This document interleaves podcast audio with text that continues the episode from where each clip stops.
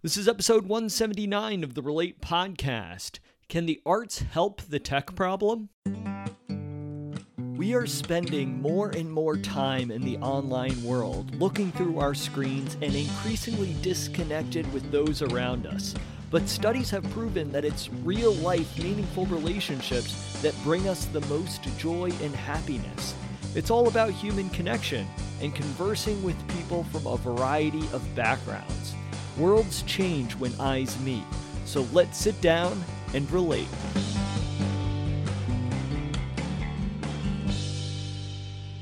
I am your host, Patrick McAndrew, and welcome to another episode of the Relate Podcast.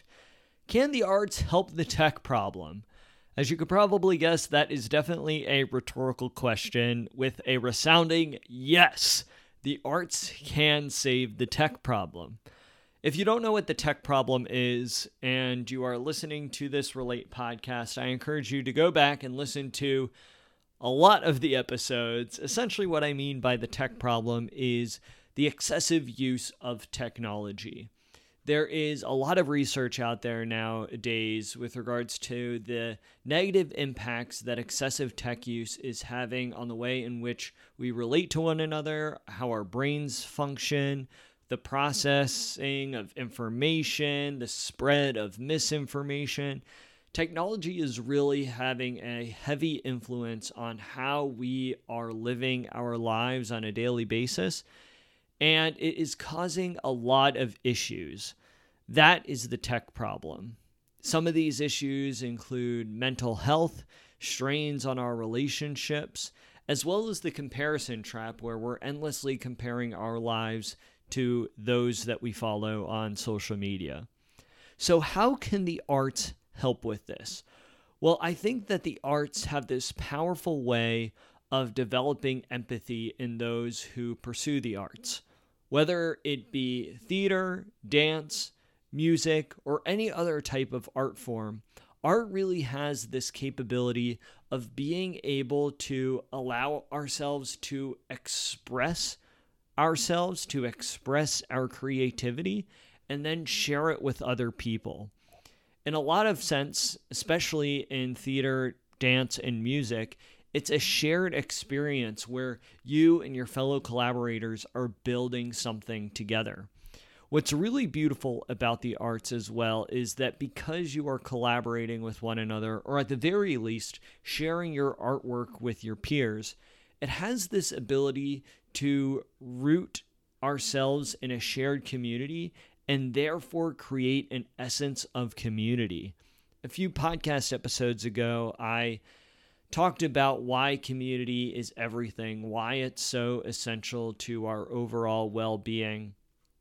And I think at the end of the day, it's community that is at the center of the arts.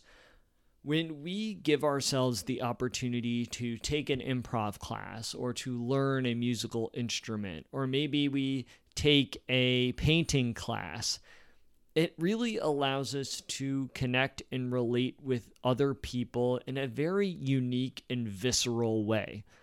These experiences are often not happening through a screen. They're happening in real time, oftentimes with physical objects as well. And there's something that is really nurturing and binding with regards to those type of experiences. As I mentioned before, when you are performing in the arts, or even if you're just taking a class, you are collaborating with your peers on a common mission to build something.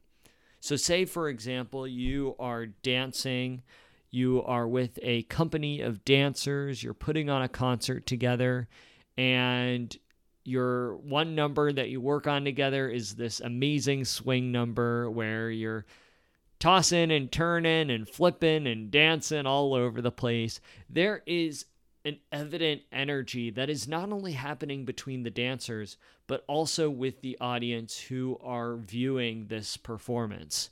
There's a lot in there that you cannot get through technology. What I think is the utmost importance and how I believe the arts could help in the tech problem is that if people just take time to put their phones down and set them away and engage in an artistic or creative medium, they're going to find so much more fulfillment in that than they will through scrolling through social media or liking and commenting on posts. There's a depth in artistic expression that is not present on social media. Now, social media is obviously a great vessel to be able to share artistic works. You think about Instagram and how pivotal it was for photographers and painters and other types of visual artists, as well as performing artists. It really gave the opportunity for one to broadcast their work more readily and gain a large followership. But the act of actually creating the art requires us to put technology away, at least technology in the sense of communicating or being distracted via notifications and social media and things like that, and to really be able to focus on something together. There's something that's really beautiful in that. And I think as technology continues to advance and as we begin debating more and more on the ethics of technology and how technology should be designed, how does artificial intelligence play into all of this? How do we approach that? How much of an influence should these technologies have on our lives? I truly believe that the arts must be in that conversation.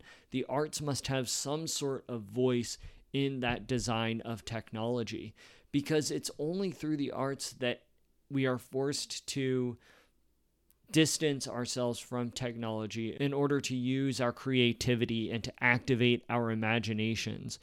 We could do that through screens, but it's different. It's I, I believe, and I don't know this for a fact, so maybe any of you scientists out there could fact check me on this, but I do believe it's a separate part of the brain that we use when we are working in the tangible versus the intangible.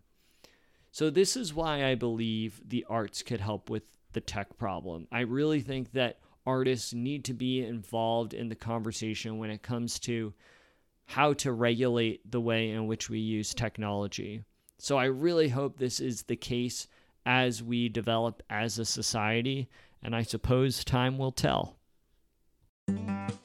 Thank you for joining us for this episode of Relate. You can let me know your thoughts on this episode by going to Apple Podcasts and leaving me a review. Or if you have the Anchor app, feel free to call in and leave a voicemail. I would love to hear from you. You can support this podcast by clicking the link in the show notes. Thank you so much again for tuning in, and I'll catch you all in the next episode.